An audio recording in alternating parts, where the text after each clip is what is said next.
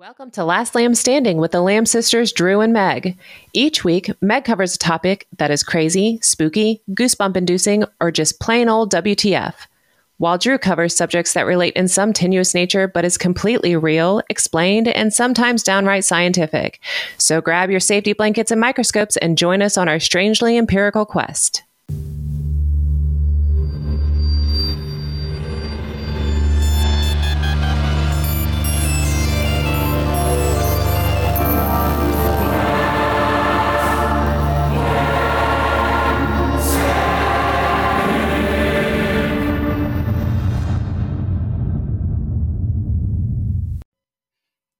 Hey, Dru. Hey, Megg. Happy belated birthday. Thanks. I will not disclose how old you are. That's She's right. 29, I wouldn't, guys. I wouldn't know. I have to do the math every time anyone asks me. I'm like, what year is it? Uh, uh, I know. I stopped counting after I turned 30. yeah. Well, it's like after 21, right? Which is, of course, the milestone year. And then after that, every other milestone is medically based. Yeah. and it's like, that's not fun. so, All having to do with your uh, uterus. Yes. uterus, boobs.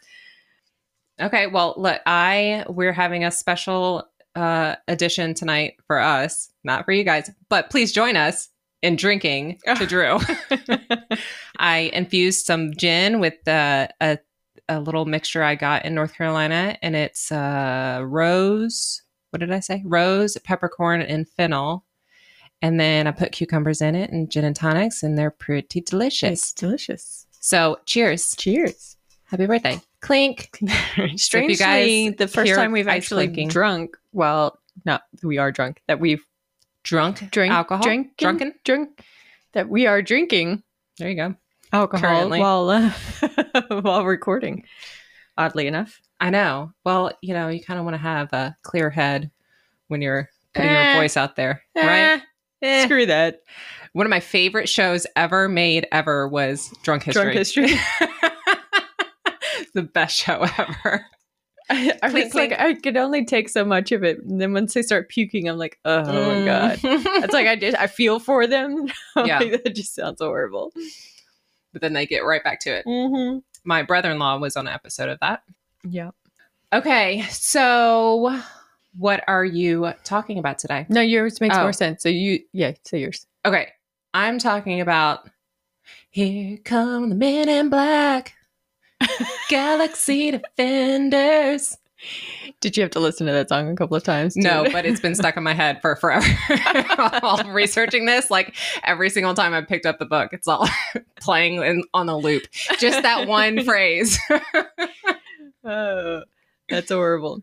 So you're doing Men in Black. I am doing Lady in Red, Ooh. not the song. Though you're welcome to- In red Yeah, there you go. dancing with me. Oh, that's terrible. Thanks. Cheek to cheek. Now we're gonna have that stuck in stuck in our heads as well. Um, so it's Lady in Red and other archaeological mistakes. Ooh, I love archaeology. When I was Mhm. younger, I either wanted to be an archaeologist or a geologist. And I really should have followed my dreams instead of listening to some standardized test that put me in a box of marketing my senior year. is that what you did? yes, because I didn't know. I don't know. My senior year, I was like, I don't know what I want to study. And then I took one of those stupid Yeah, personality test or whatever it was that they give you at school. aptitude test Yes. or whatever. Yeah, And it Mhm. said that I would be a good marketing director. And I was all, okay, I can do like um, Mad Men, you know, like. I took one. It, it was a class. It wasn't archaeology. It was anthropology class. That was like an in, Mhm. supposed to be an intro for archaeology. I'm not sure if I finished that class. I feel like I got an incomplete on that one because it was so over my head. Oh, really? The way that they were talking about civilizations and things. It was. It was. Oh, I really liked Like, that even class. the you took it at LSU. Uh huh. I took it too. It might not have been. It might not have been the same one. It was just like anthropology 101 or, Oh, you know, like yeah, just like know. the intro. Yeah. After that class, I was like, ooh, anthropology. That's kind of cool too. Mhm. Ah, anyway, now It's never I'm- too late. never too late, except I don't want any more student loans. Screw that. I know. Um. No, thank you. I am poor and broke and a starving artist now. okay. I don't know if you saw recently. There's a um, a man in Louisiana graduated from high school at age 82. What? Isn't that wonderful? Aw. It's a really cute picture. Nice. Anyway, Um, okay. So do you- Tidbits. yes. Do you want to do yours? I'll do my tidbit. Okay. So we think we get, we are, I always thought that we get half of our DNA from our mom and half of our DNA from our dad because that's kind Right. of what we've been told. Turns out that's not the case. Yeah, I didn't think so. Oh. I mean, I knew it was a mixture, but I didn't think it was equal half and half. Okay. Okay. What'd you think? I mean, it just varies. That's why you Oh. have like, you know, how some kids look exactly like one parent and then their sister or brother looks exactly like the other parent. You know what I mean? Uh, yeah. So it's like one, so they Yeah. have more DNA from one parent than the other. No, I think that that has more to do with what becomes dominant in in the mix that they get, rather than one being more dominant than the other. Uh, I mean, rather than more DNA from one than the other. Oh. Anyway, Okay. turns out though that you get everyone, regardless of who you look like, Mhm. everyone gets more DNA from their moms. Oh, that's why the Woohoo. um what is that gene the um that you can follow through the the mother the, the mother's lineage? What is it called? Not mitochondrial. Um Yeah. Oh, that's it? The Yeah. mitochondrial DNA? Yeah, Yeah, Mhm. that's why it's so easy to track the the the mother's, mothers. line. Yeah. So, oh, that's cool. So yeah, the mitochondria is the the power source in all of your cells, and there's a little bit of DNA in every mitochondria. So you get a little bit from that. In in the whole grand scheme of things, it's not a huge percentage of the DNA that you're getting, but yeah, it's that mitochondrial DNA that allows you to track all the way up. So your your mom, your mom's mom, your mom's mom's mom, smom. It's my mom. Um, but also there's the then there's um, the X chromosome. So females get two X chromosomes, males get an X from mom and a Y from dad. Turns out the X chromosome holds thousands more genes, like that. No, I'm sorry, thousands of genes, Mhm. whereas the Y chromosome only has about 200 genes. That's why they're so dumb. That's That's why women are better. so yeah. So in general, you're getting more from your mom, That's interesting. more genetically related to your matrilineal line. That's cool. Women ruled the earth, Yes. And Mhm. and it's you know what? It's because we come from Mother Earth. there you go. So my tidbit today is from my head. I've been binge. I've been binge watching. Um, so that's not true. It's not from my head. It's from a show. I've been binge watching the These Woods Are Haunted, Mm-hmm. and uh, I would say a vast majority of these woods are haunted or Bigfoot encounters, which is interesting. There's uh, quite a few uh, dogman encounters, which are kind of creepy. I didn't realize there are some in North Texas. I think I saw one in Australia. Yeah, I mean they're all over. But the the gross, the creepy thing about dogmen is like when they go from four feet to two feet, it sounds like they're cracking their bones in it, in order to stand up. That to me is so creepy. But this story, Wait, what? are you talking about werewolves?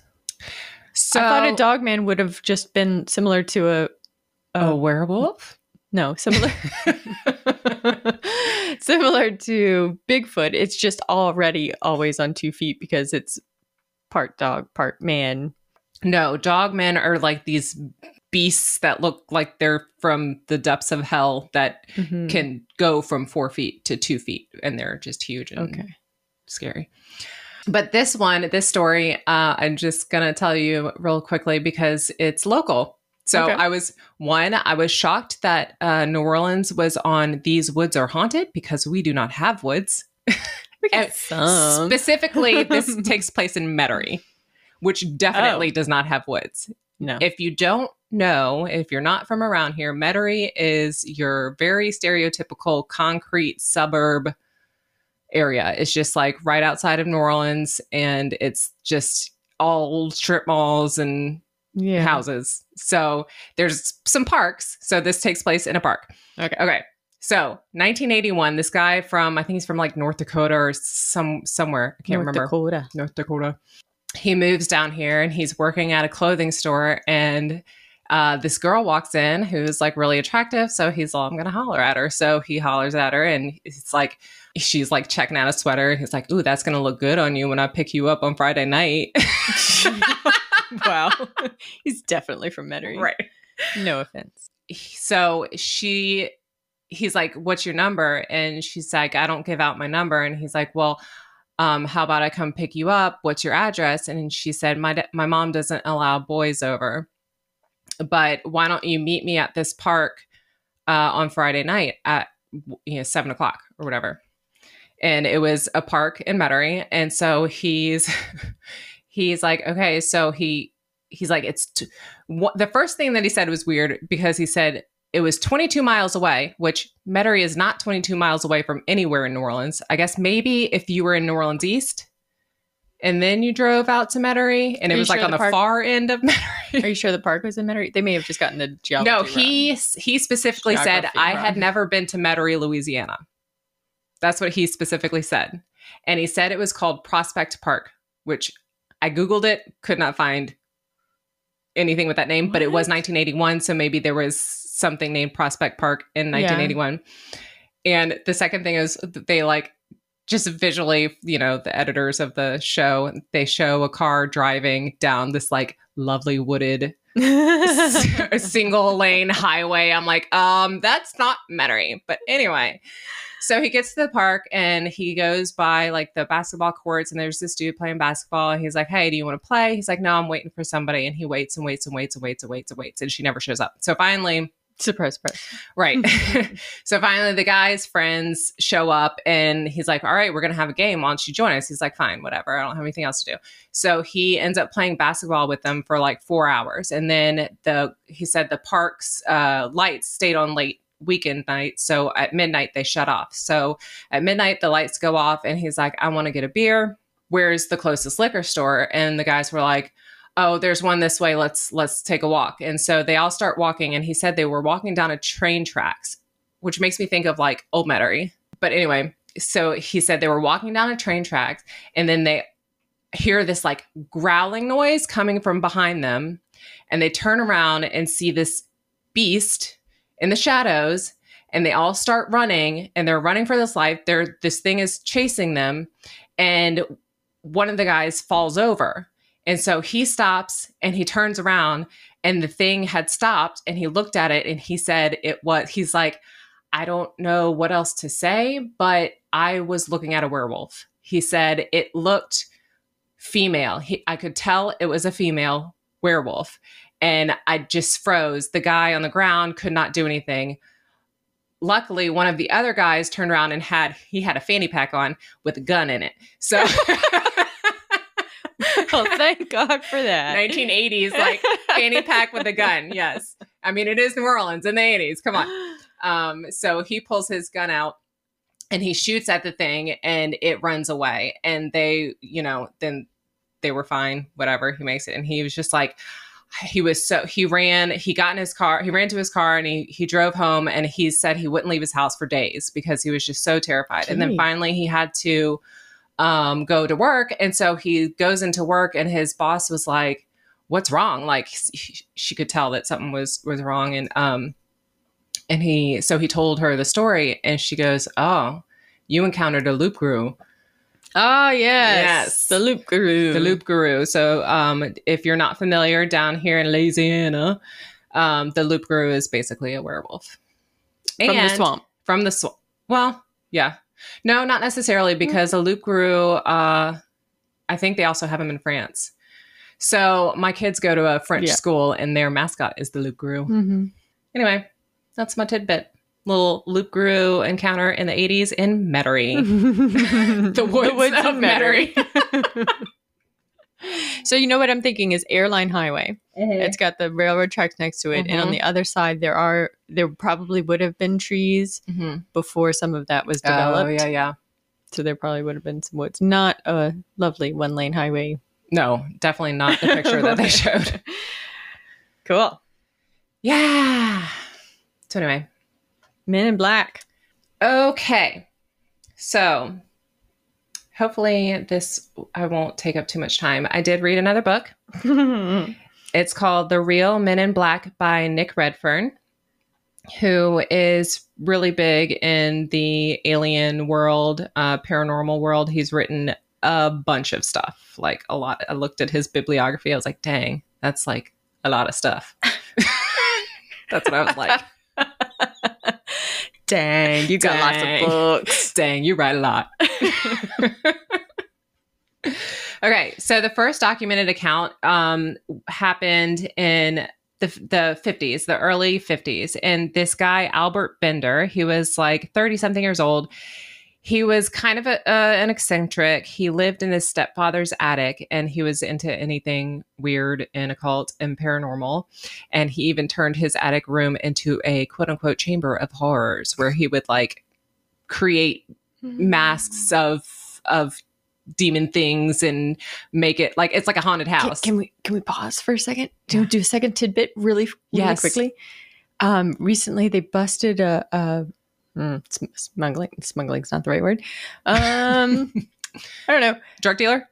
Um, no crime ring. We'll say Okay. in at Harvard Medical Center Nice. in the morgue. The people that ran the morgue were apparently selling off body parts. Any body part anyone wanted, they were taking the bodies, chopping them up. They could basically come in and pick what they wanted. You'd be like, I want that bone, I want that leg. One of the women that got busted, and it was like all very brazen. Even like some people would write checks and in the memo be like, brains. Yeah. But one of the women wa- had bought a couple of faces Ugh. because she had a shop like that that she made weird freaky dolls and apparently some of the dolls had actual human faces No. yes Well, how do you prevent that from decaying? i don't know Ew. I mean there's things Oh, it puts the lotion on its skin. oh oh my god. Yeah. okay sorry Ooh, that turned my stomach. Okay. Um, so he also had OCD and he would like, you know, was very particular about where everything was uh, in his room. So December of 1950, he became obsessed with UFOs and he started hooking up with like-minded people and he wanted to set up a worldwide network of UFO, UFO investigators. So in April 1952, he created the International Flying Saucer Bureau, aka IFSB, and published his own magazine called Space Review. And it took off really quickly, like really quickly. And he had reports coming in by the bag load from all over the world. He even like had he had to set up representatives in other countries. cool Um, so only a few months later, he began having some strange encounters.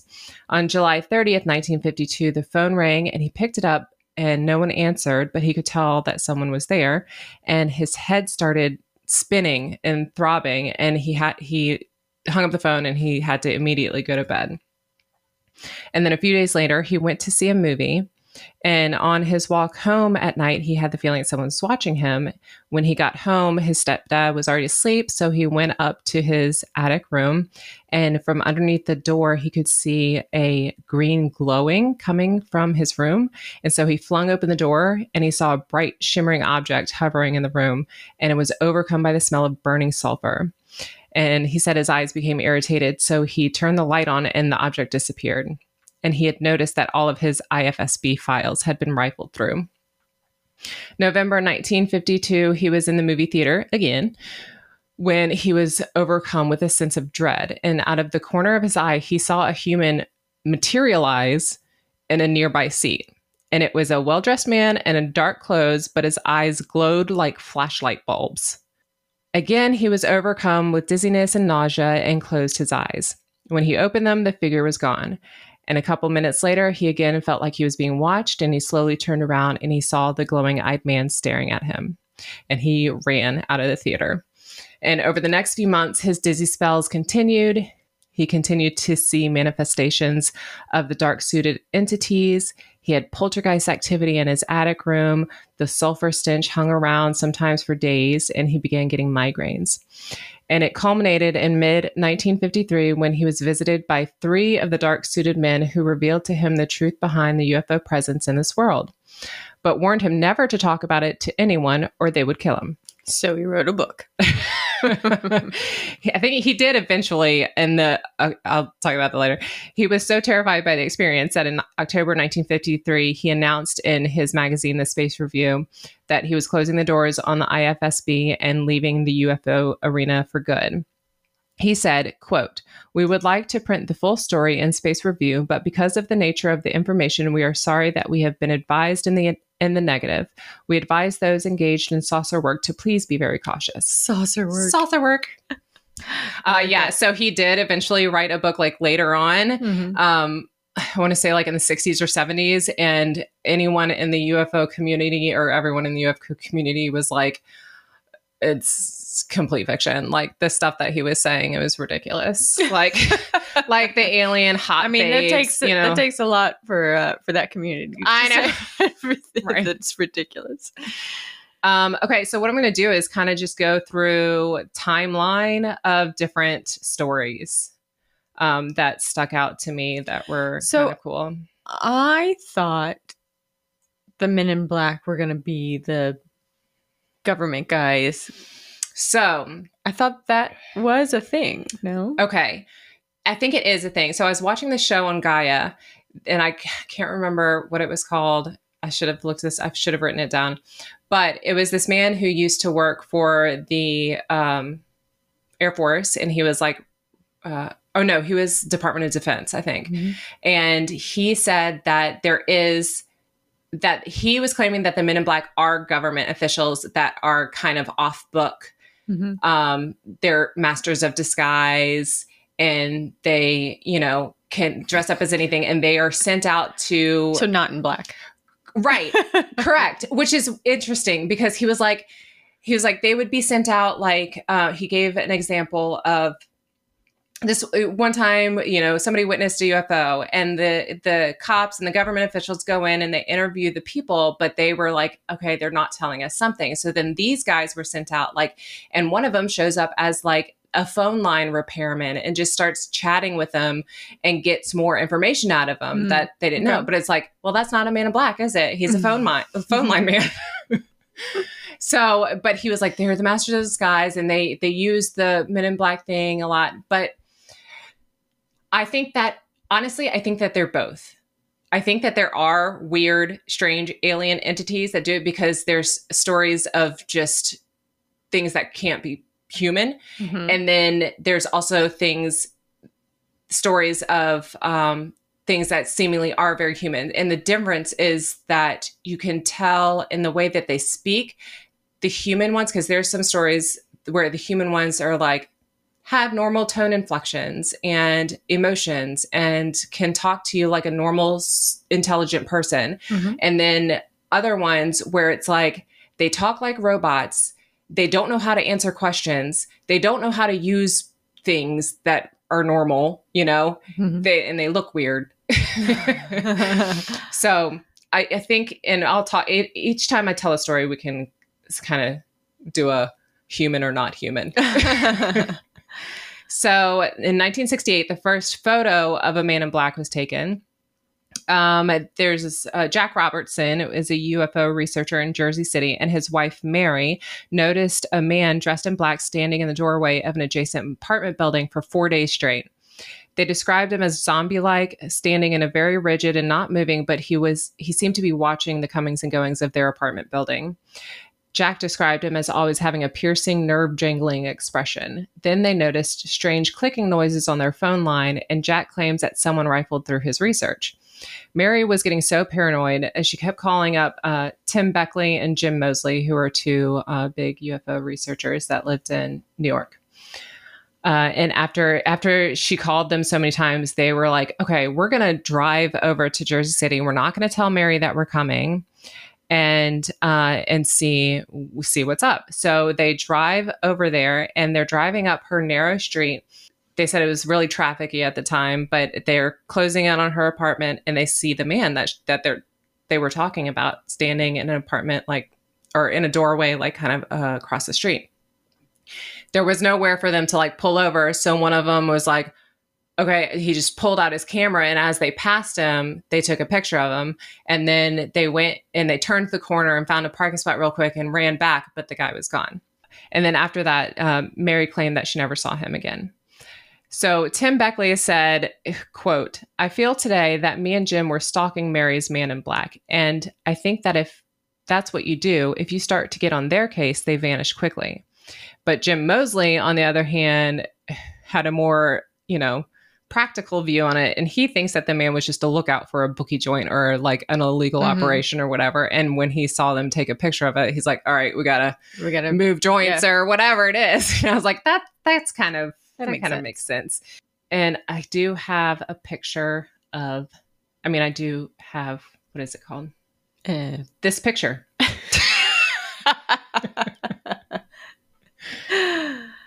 what year was that? 1968. And it literally looks just like a man in black. It kind of looks like he has a little top, Top hat, hat. on. Which would not. He definitely has a top hat on. So they're known what they're they're known for wearing what is called it. Homburg hats. Well, that I don't think that picture looks like it's from. Are you sure that's the right picture? Do you think they just found a picture of a person in a doorway because it definitely looked like it was wearing a top hat It- in in England? Yeah, I know, right? Um, in I mean, eighteen something or other. except for the car right there. Look, the car is Oh, definitely yeah. from the 60s or yeah, and it's like okay, so he you was the doorman. I He's know, wearing right? a top hat. it looks like he's wearing tails too, Idiot. honestly.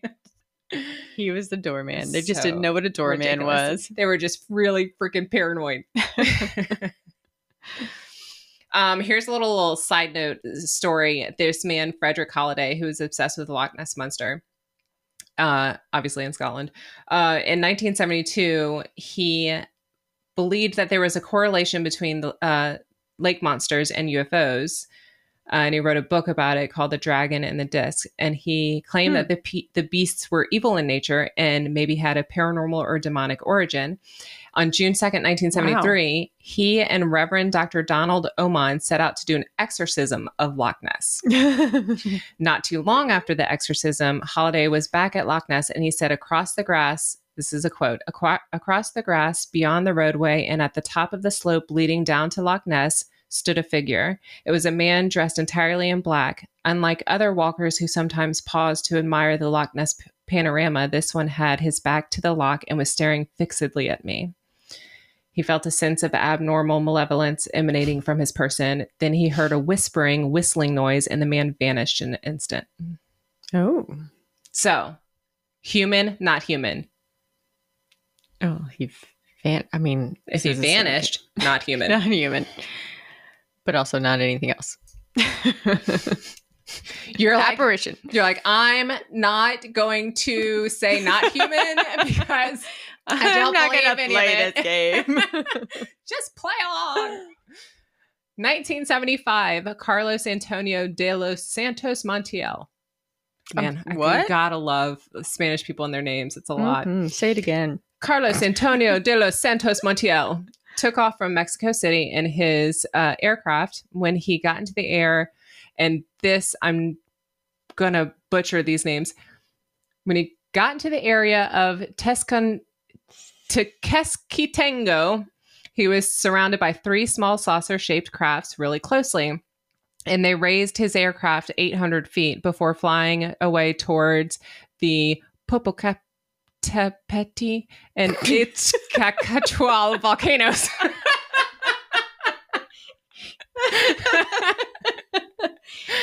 I feel like you might have been able to do a Google search on how do I pronounce. I don't care that much. Okay. Several weeks later, Carlos was scheduled to appear on a Mexican TV show uh, to talk about his experience, but he didn't show up. He said that on his way to the station, his car had been forced off the road, and a strange man in black clothing approached him and sternly told him it would not be wise to go on the show. Human. Human. Absolutely. Okay, this one is bizarro. Okay, September 11th, 1976, Dr. Herbert Hopkins, he was a general practitioner in Orchard Beach, Maine, and he was also trained in hypnotherapy. And he had a um, patient. I was like, a customer.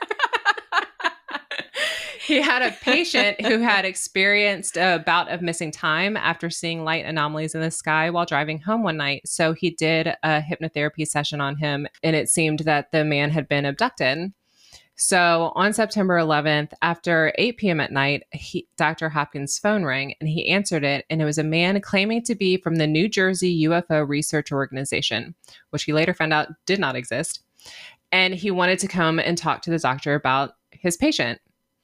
And very out of character, the doctor invited him over immediately without asking his name. And after his house had already been broken into twice, and not to mention doctor patient confidentiality. hmm. He hung up the phone and then he went to the front of the house to turn on the porch lights. And when he went to turn them up, I mean, when he went to turn them on, the guy was walking up the stairs. Hmm.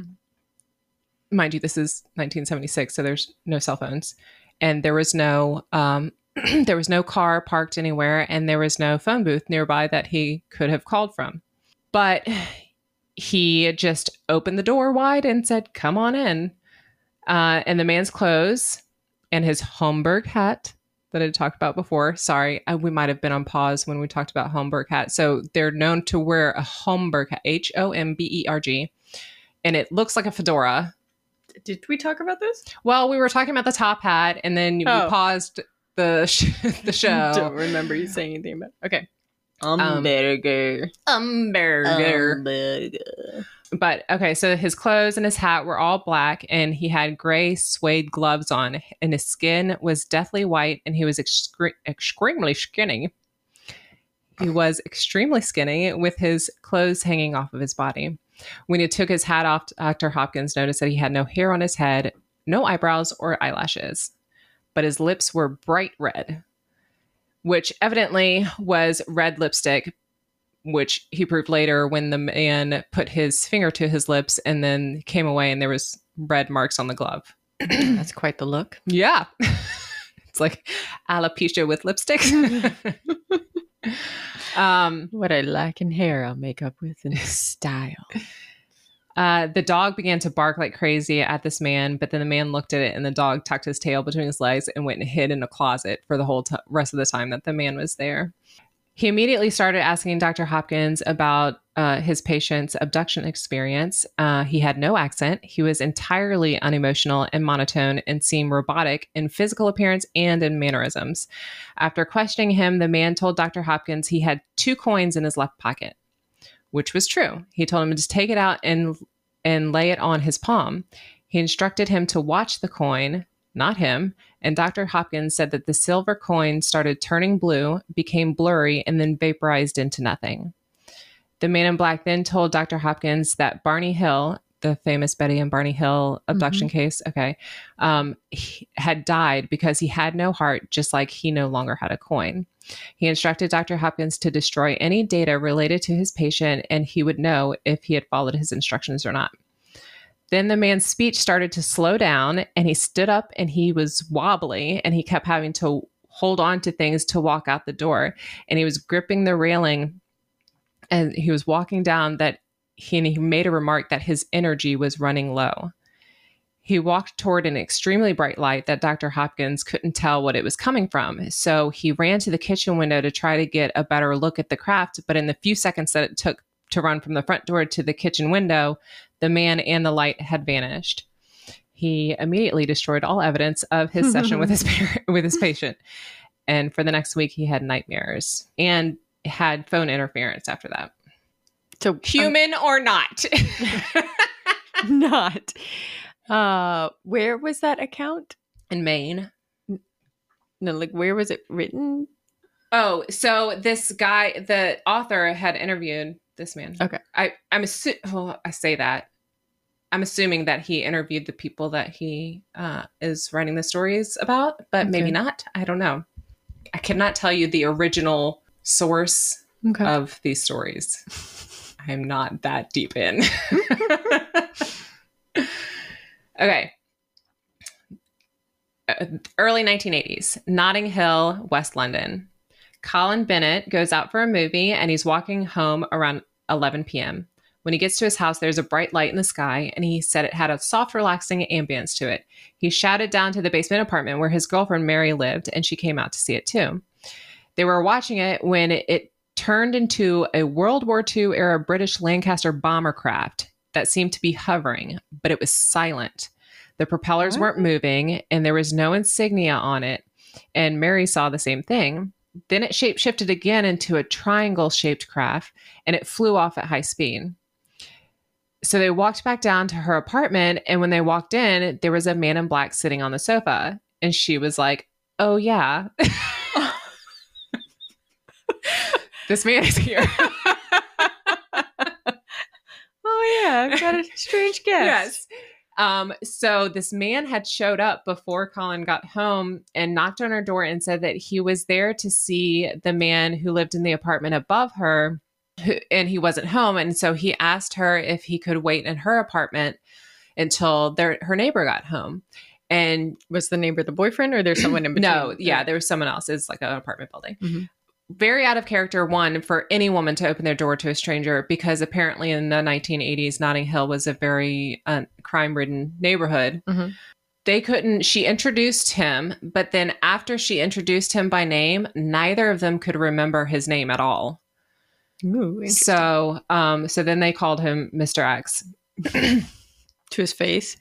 Yeah. You're so nondescript. I'm just gonna call you Mr. X. So my my takeaway on that one was that a jerk went to the movies without his girlfriend. I know. He probably wants to go see an action movie that she didn't want to see. okay, so unlike other Men in Black encounters, they claim that Mr. X was friendly, affable, educated, and sophisticated with an English accent.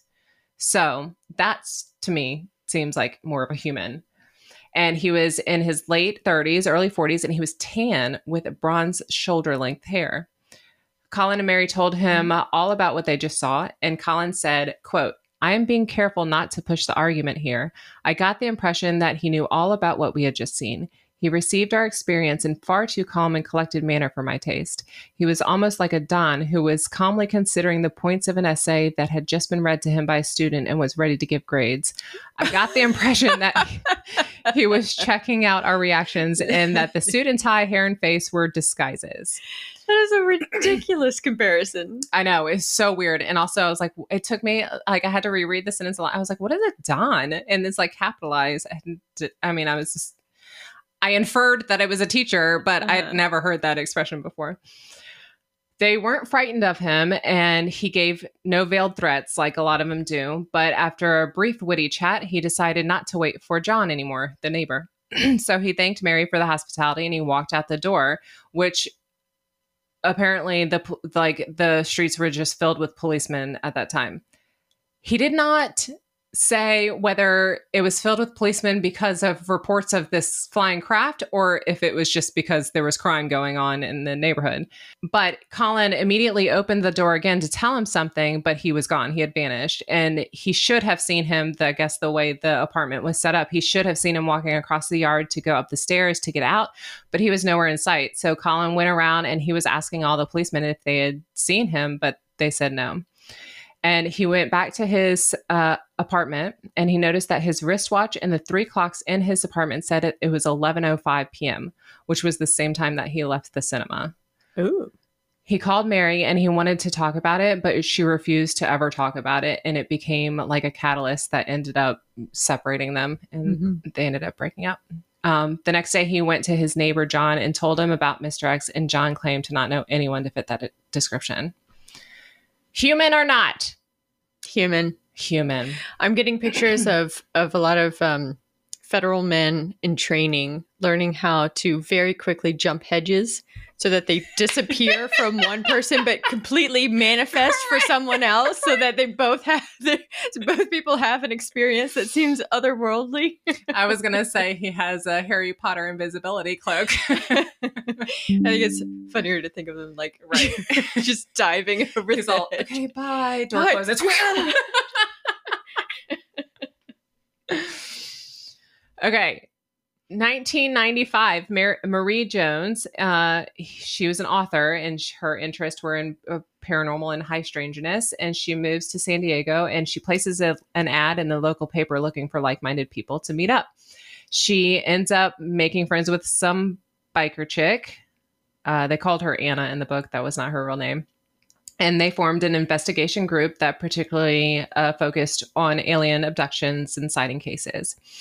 And after a while, Anna confided in Marie that she was being harassed. Strangers were phoning her, knocking on her door, weird sounds on the phone line, electronic interference.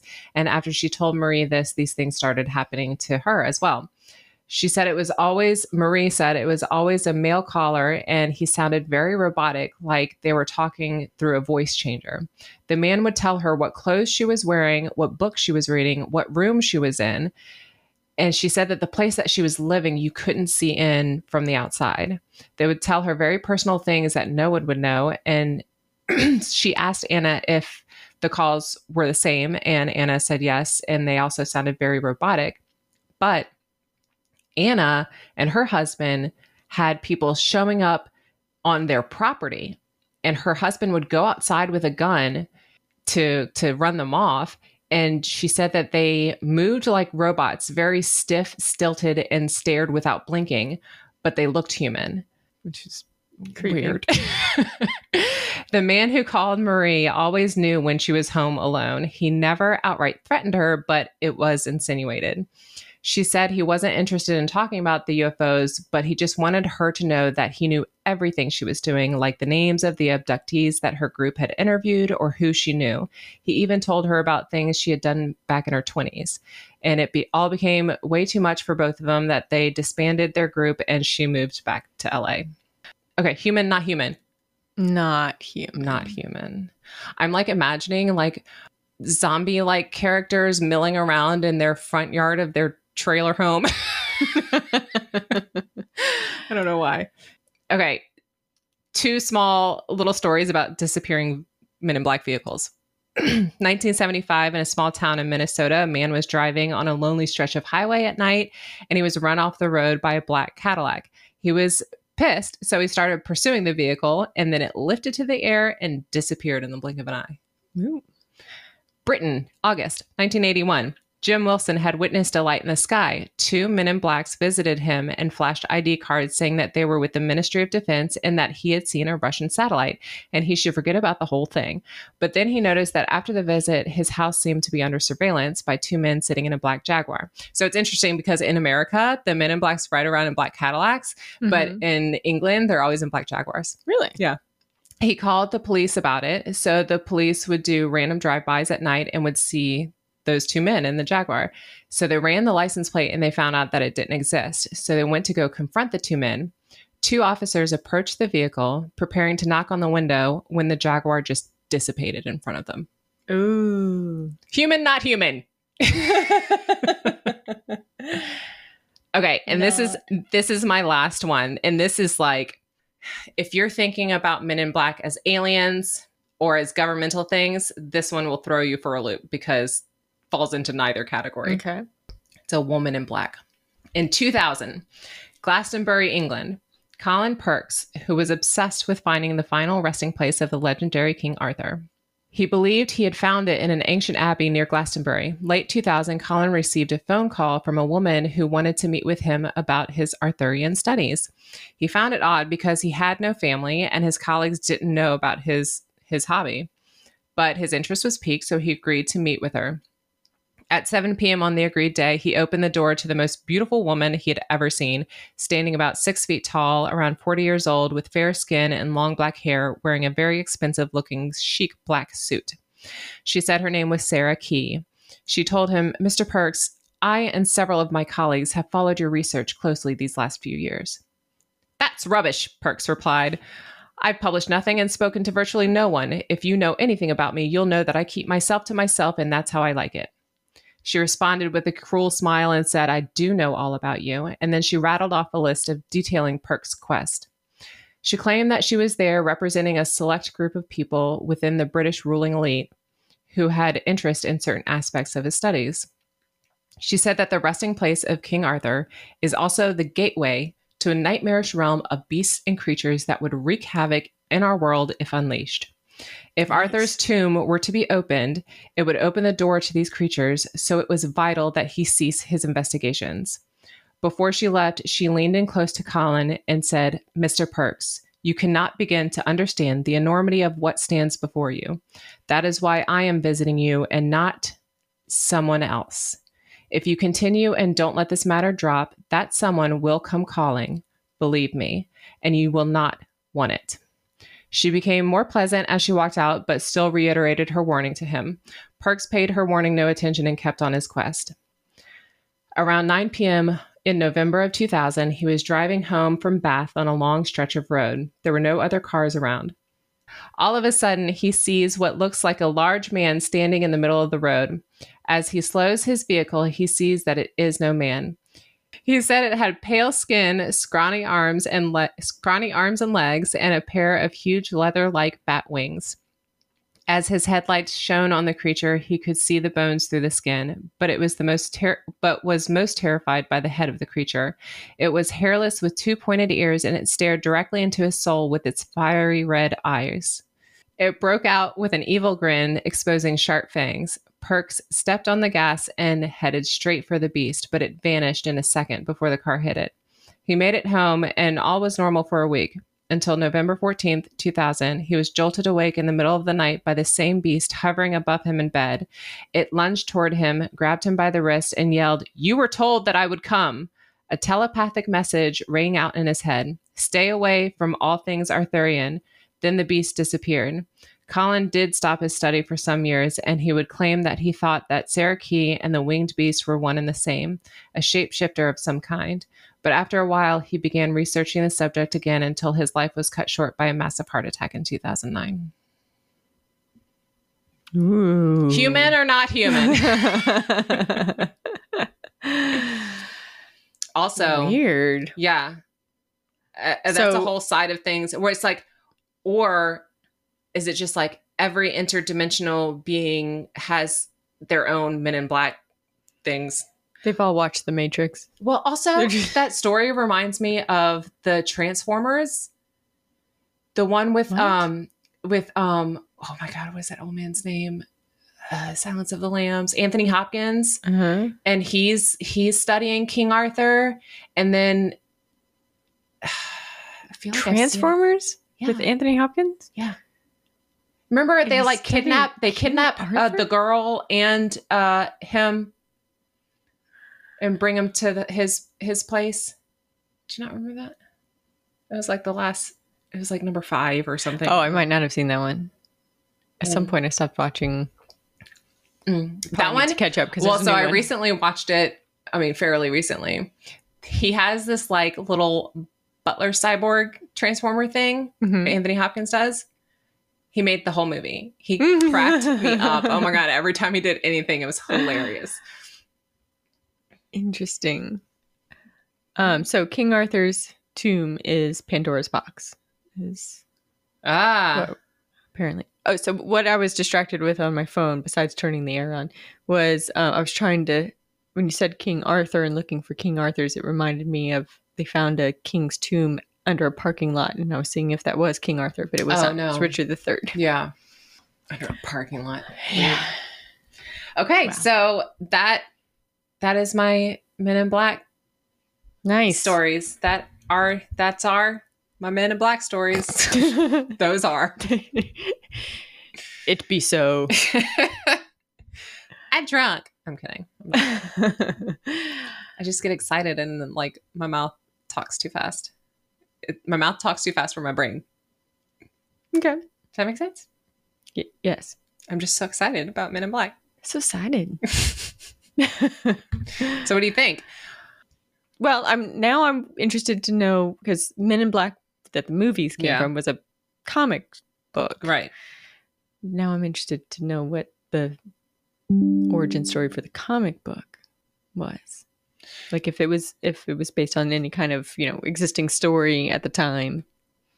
You know what I mean? Probably. I mean, or it could have just been well, one, it's like when did the Men in Black back Men in Black comics come out, you know? Cuz it could just be like like the guy said there are he claims that there is a department. And you know what's interesting is Mhm. that I'm pretty sure he said it was like called not Department K, but something like that, like Oh, Department uh-huh. K. And I like when he said that, I was like, well, that's interesting because Mhm. Special Agent K or whatever Mhm. in in the movies.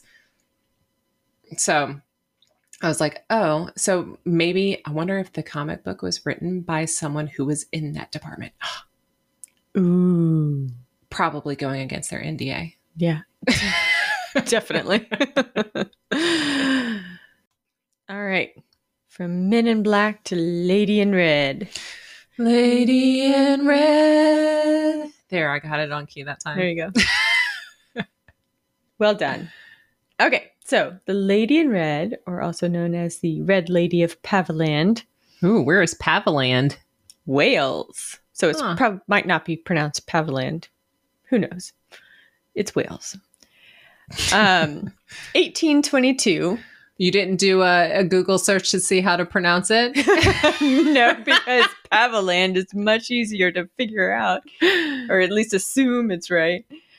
1822, some mammoth bones were found in Paviland in Wales in a cave called Goat's Hole. nice. Here's a picture of the cave, that, and it's definitely Oh. a certain hole. I, I would say butthole, but it's not. It's No. a goat's vagina. it's definitely a vagina. Anyway, so so I think some people that lived nearby found them or something, but not the important part. But it was, you know, then word spread that these mammoth bones were found. So so a geologist named William Buckland came from Oxford over to Wales um, to dig for more mammoth bones. While he was there, he found these red bones. So it's a partial skeleton of um, feet, legs, hip, and ribs, and they were covered in ochre. So it's a naturally occurring mineral that has that red brown Mhm. color, and they were just completely coated in it. So it looks red. It was found with uh, some ivory rods, a pendant necklace, and some periwinkle shells. So he assumed it was a woman. Uh, So he was like, it's a skeleton of a lady. And what? What? What?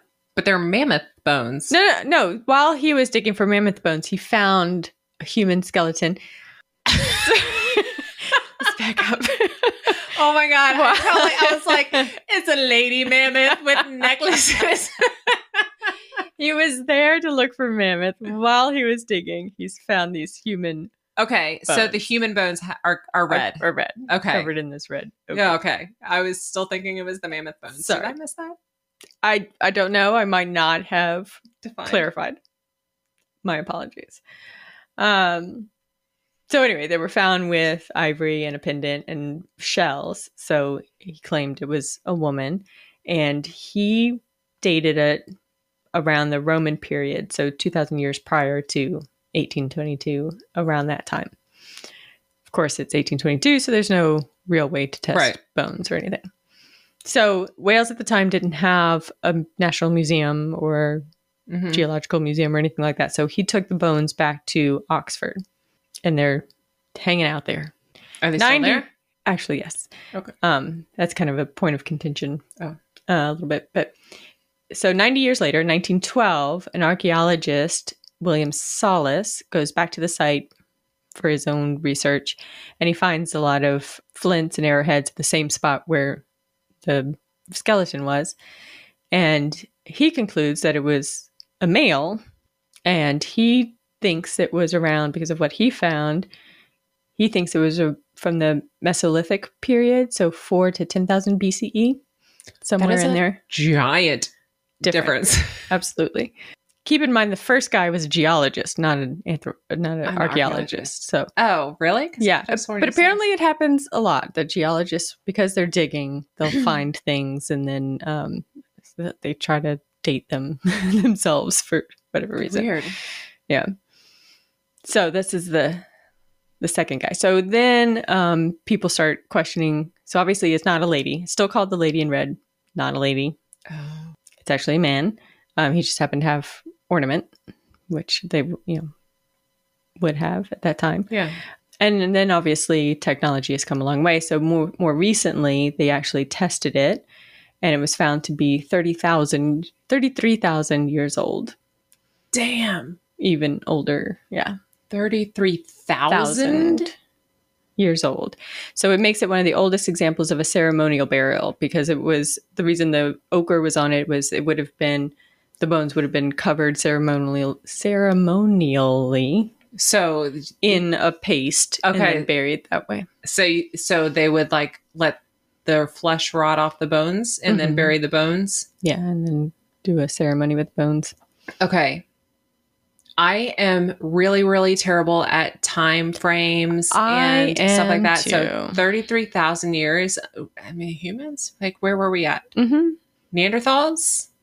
Oh God, I don't know. Yeah, that's what I'm saying. Like, that's just, I'm like, But I didn't. yes, humans. Humans, humans around? and it was buried with so mammoth.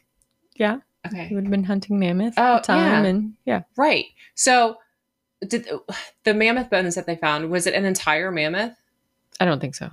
Do you think it was like, found this mammoth, They may I ate, I ate a leg of it. have or they buried they buried like a leg of it with their with the bones for uh, you know to feed Yeah, I don't in know the if they were found in exactly the same spot or just near or Yeah, were they in the all same in the cave. goat's hole? You were all found in the goat's hole. have you checked your butthole? What? have you not seen that video? Have i No. not shown you that? Oh my god it's the best video ever. It's a music video it's hilarious okay.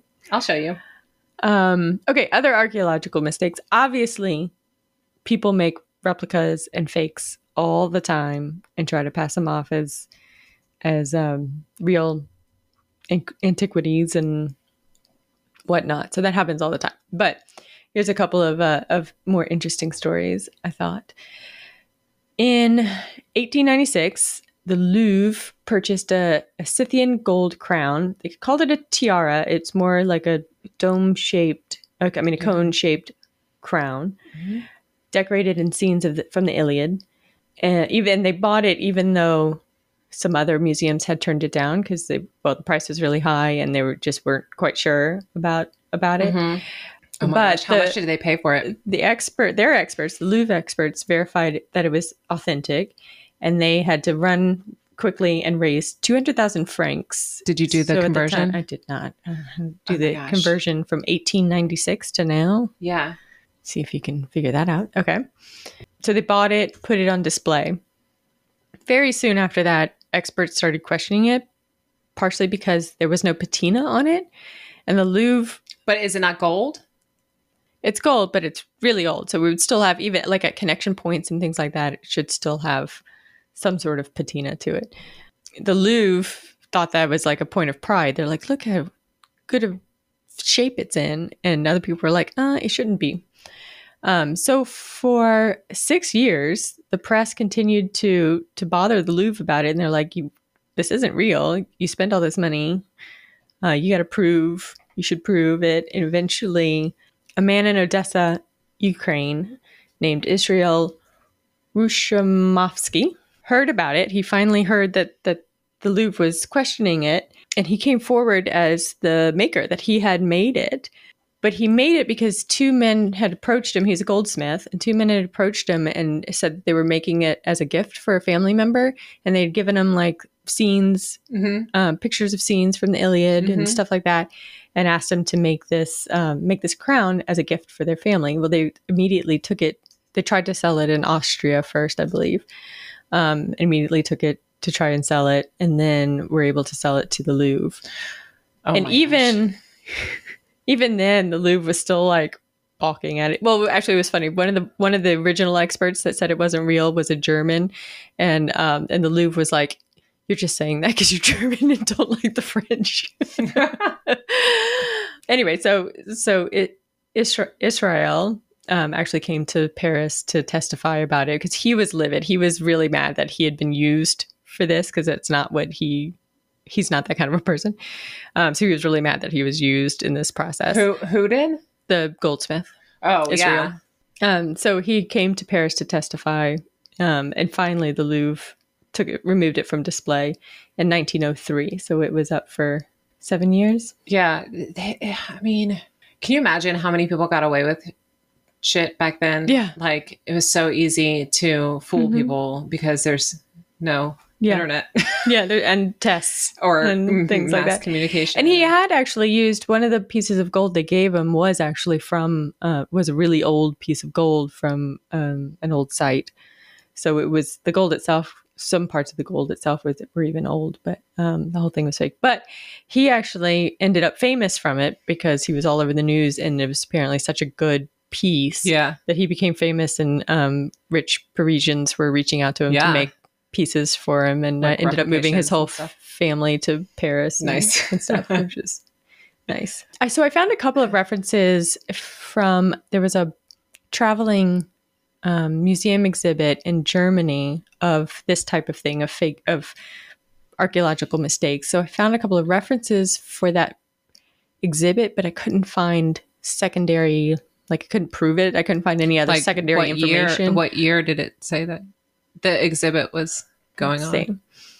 I did look on their site and it wasn't there anymore. But um, So it was like an exhibit of all the false things. so it was it around? was an exhibit of of like uh, well it was not necessarily fake things but things that, that had been misrepresented or like Yeah. Okay. you know mistakes it one of them was really funny and really like, i couldn't find any other reference to it was a man in hmm, maybe romania or something. And he was a tile maker. Mhm. but he was it was his shop was over a, an old roman site. And in his basement he was like digging through things and found these clay tiles that he thought were roman clay tiles from thousands of years ago. And he like brought them up and showed people. Turns out he had made them years ago and didn't remember How old was he? He was senile. He's like, oh, i don't know these are so like, good. very li- very little information on it That's and i couldn't funny. verify um, but this one popped up in two different places but still couldn't find anything concrete on it but there is a picture so so this was uh, someone at a, at a site had um, dug up a iron a round iron piece with kind of a strap on the top and they and it had these copper decorations on it and because of the shape and the intricacy on the decorations they thought it was a crown and for several years they assumed it was a crown Yeah. turns out it was the top of a bucket Yeah. So it was that piece on it? Was the handle? so on it? the wood obviously was all gone so it was Yeah. yeah. it was that but they just thought that went over the head so the handle part just went over Or the like- head and that part went around the head well, wouldn't that be sh- faced up? i don't know Like, and They that may would have- be like a chin may have- strap. Maybe when they found right maybe when they found it it was in two different pieces i don't know oh, interesting. but anyway they thought it was a crown turns out it was a bucket it's a bucket. Also, that's a fancy bucket. I mean, I don't know. right? Like maybe it was a bucket you- for a king bucket made for kings. Mm-hmm. Even a king needs a bucket. So this one is interesting. The Runamo runes in Sweden, on a cliffside in Sweden, way back when, in the 12th century, Wow. Saxo Grammaticus, a historian from Denmark, studied them and originally thought so everyone thought they were runes, so words carved in stone, pretty Uh-huh. much. But he thought originally thought they were illegible, but then all of a sudden he said the inscription was a memorial to King Harold Hildetand of Denmark and his deeds in battle, but no one could figure out why he all of a sudden changed his Yeah. mind. There was no kind of reason. They couldn't find any reason why he would change his mind. Mm-hmm. But then they kind of weren't talked about for a while. And then, what, 500 years later in the 17th century, a Danish antiquarian had to look that up. Someone who collects antiques. Yeah. Yeah, Okay. You didn't know that? No. Oh, okay. I mean, it's kind of right there in the word. Word. The word. Yeah, but not really. His name is Ole Worm. What? Danish, so maybe Ole Worm. maybe Ole Worm. Good old worm. Old worm. Oh my gosh. So he didn't even go to see it. He sent an assistant to go see it. Mm-hmm. Um, and I don't know why he's doing it because he's a collector of antiques. That's why I think that's why I was confused because he's a collector of antiques. This is runes on a cliffside Right. rocks thing. So his assistant said they were illegible, except that he could make out the word Lund, L U N D, which Mhm. means grove. And apparently, this worm, this worm published a book all about the one word Lund, and what? and I don't know how they're doing that and what it all could mean. And that kind of like, you know, grew myths around what this Yeah. all these runes could be. It's such a mysterious thing and maybe Yeah. it's all about this and that. It was really just like a placard of like, this is Charlotte's Grove. You know, like well, for years people people would go and look and they couldn't make out anything except for the word Lund, so that just kept promoting this this myth around it. Yeah. Um, but at the same time, some people are like, no, I think it's just cracks in the rock. So is this like eh, literally in a rock on a cliffside? It's not like some something that's obviously chiseled out. Like it's like not like something so stuck that- there. It's not something stuck there. It's in, but it's like in a very obviously a very specific band. So like there's a band of So rocks, and is- I think that's that- part of. I think that's part of the confusion is that it's hard to tell whether it was chiseled or or not, like man made or not. So these so But the rest of this picture is stone. Like Yeah. it's still set into the cliffside. This is not taken out. Right. Yeah, so it's just stone, cliffside stone. Yeah, I don't know. I mean, that yeah, that and it's it's a very straight lines. Everything's very straight lines. So that's why people assumed it was or have I mean, that looks like an H. hmm So where are we? 100, uh, no, 70, 200 years later now, 1833. Philologist. Do you know that one? I don't know that one. okay. Philo- uh, phil- wait, Philologist. let me guess. Okay. Philology. Philology. Study of all things Phil. Okay. I don't know. Someone who studies literary text. ah, And, it's so close to philosophy. yeah. And you can also be a phil- philologist antiquarian. Oh my gosh, Were you, you- could antiquarian. Antiquarian. Thank you. I didn't say it. uh, yeah. because because you're collecting the old books Yeah. and studying them. mm, Anyway, his name is Finnur Magnusson. Um, he was tasked by a, a like a museum group in Mhm. Denmark to take another stab at it. He actually sent several other people there. He didn't want to be influenced by by being there or or influencing them or having them influence him on Yeah. what they thought it was Yeah. or whatever. So we sent other people there to basically they took a I would say cast, but it ended up being metal. So maybe they took a cast of it and then poured it in metal and sent it back yeah. to him so he could study it that way. For forever, he said it's it's illegible. It's nothing. There's nothing there until one day he decided to read it backwards, uh, which apparently maybe sometimes in ancient Icelandic they would do things back, write things backwards, but it wasn't very often. Okay. But he decided to read it backwards, and then he was like, "Aha!" And he claimed the whole thing was an ode to the king Hildetand, just like the first, just like said. the first guy said. Not sure why. So that re-stirred up a bunch of debate in the science community. Everyone's like, no, that can't be true. Other people are like, yeah, that makes sense. Blah, blah, blah. Turns out it's just cracks in the rock. It's just like a striation of, of you know, So who rock. who determined that? Like modern day geologists? yeah. Pretty much it's like the whole scientific community is like, no, it's just no.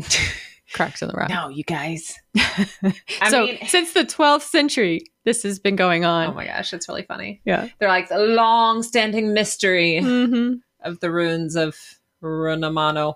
Yeah. Runamo. Renamo. Runamo.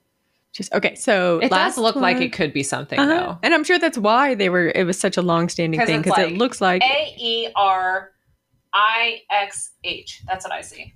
okay. Good for you. Thanks. okay, uh, last one, I think. The Persian Princess, which actually I think had a recent resurgence on TikTok. So Oh. some of you may have heard about this one. And this one is one of those, you know, someone just made a fake thing, but there's a twist to it. So in 2000, hmm Pakistani officials found a Persian mummy being sold on the black market. Oh, So they um, Jesus. How do you do this? so they tracked down the guy who was selling it, who cooperated and told them about the guy that he was working with, Uh-huh. and eventually uh, he led them to where the body actually was, which was on the Iranian Pakistani border. Oh, jeez. Yeah. And so they took the mummy. Their preliminary things were like, yes, this is real. There was a breastplate on it with cuneiform that read basically her name. I'm the princess, uh, the or the daughter of King whoever Myces, I think, uh, something like that. So they're like, we have a Persian princess. This is incredible. It would have been about 2,000 years old. Where, no. Mm, yeah, 2,600 years old.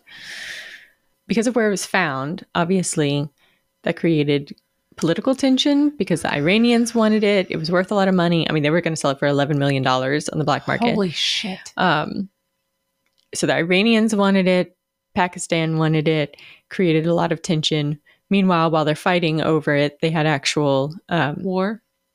no.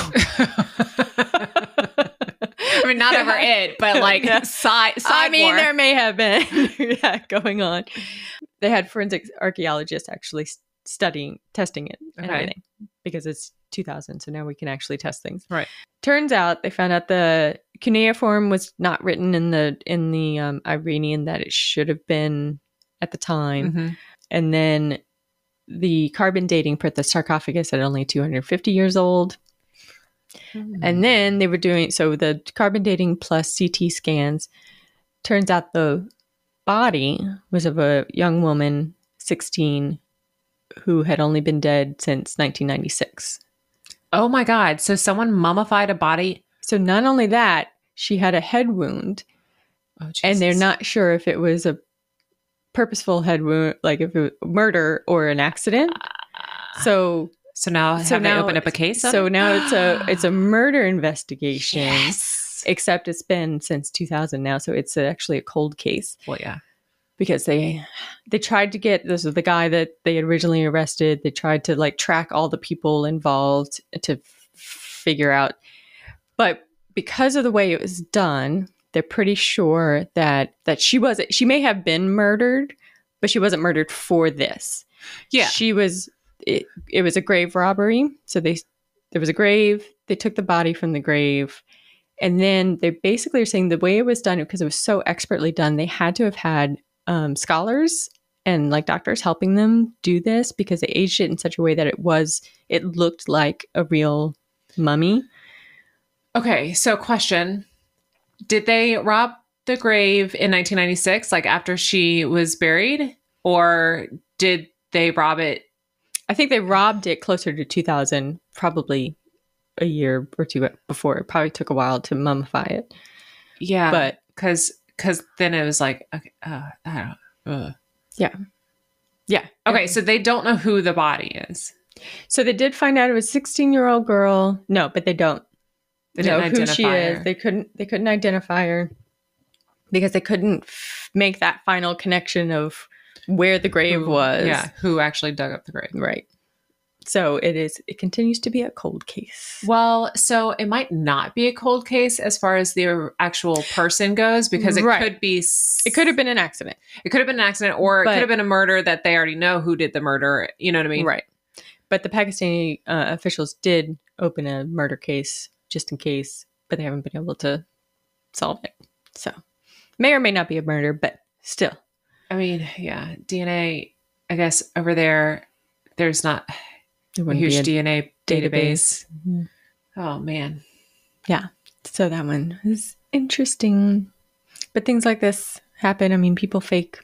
Do you remember antiquities all the mom was telling us? I mean, this is an antiquities. Well, kind of. that There was someone who was who was making fake. What was it? Basquiat's or Yes. Rothko's or something. Basquiat's, I think. Yeah, and they got busted. Uh huh. No, was it Rothko's? would be hard. Rothko's, maybe. I don't remember. I know what you're talking about. Yeah. But yeah. Yeah. I mean, those things are hard to prove one way or the other. So people can get away with it. Yeah, especially well, it's like the people who fake like really old paintings. That's Mhm. that's an art form Mm-hmm. to be able to fake the aging Right. of things. Yeah. Oh, criminals, criminals, criminals. If you would just put all of your energies that you put into your crimes into something worthwhile, you could be such productive human beings. But not nearly as rich. No. Did you figure out how many 200,000 francs would have been from 1896? Um, no, because I didn't want to like not pay attention to you and I can't multi Oh. can't like read things. I don't pay attention to you all the time. you don't Kidding. That takes some don't know. time. I'm not going to do that right now. Forever. Or ever. Okay, listeners, so I had to go back and research this conversion rate. I found out that in 1896, francs were equal to gold standard. So one franc equaled 0.290322581 grams of gold. And at that time in 1896 in the United States, one gram of gold equaled $20.67. So one franc equaled about $6. So at that time in 1896, the Louvre paid $1,200,193 for this gold crown, which in today's money would be equivalent to $43,450,721, which by any stretch of the imagination is a lot of money for a gold helmet. All right. That's all we got. Thanks, guys, for listening. Thank you for listening. Till next time. Bye bye. Bye bye. If you have anything cool, creepy, or scientific to share with us, you can email us at lastlambstandingpodcast at gmail.com. Please follow us on Instagram at Last Lamb Standing Podcast. And a special thank you to Adam Frischhertz for our theme song. Thanks for listening.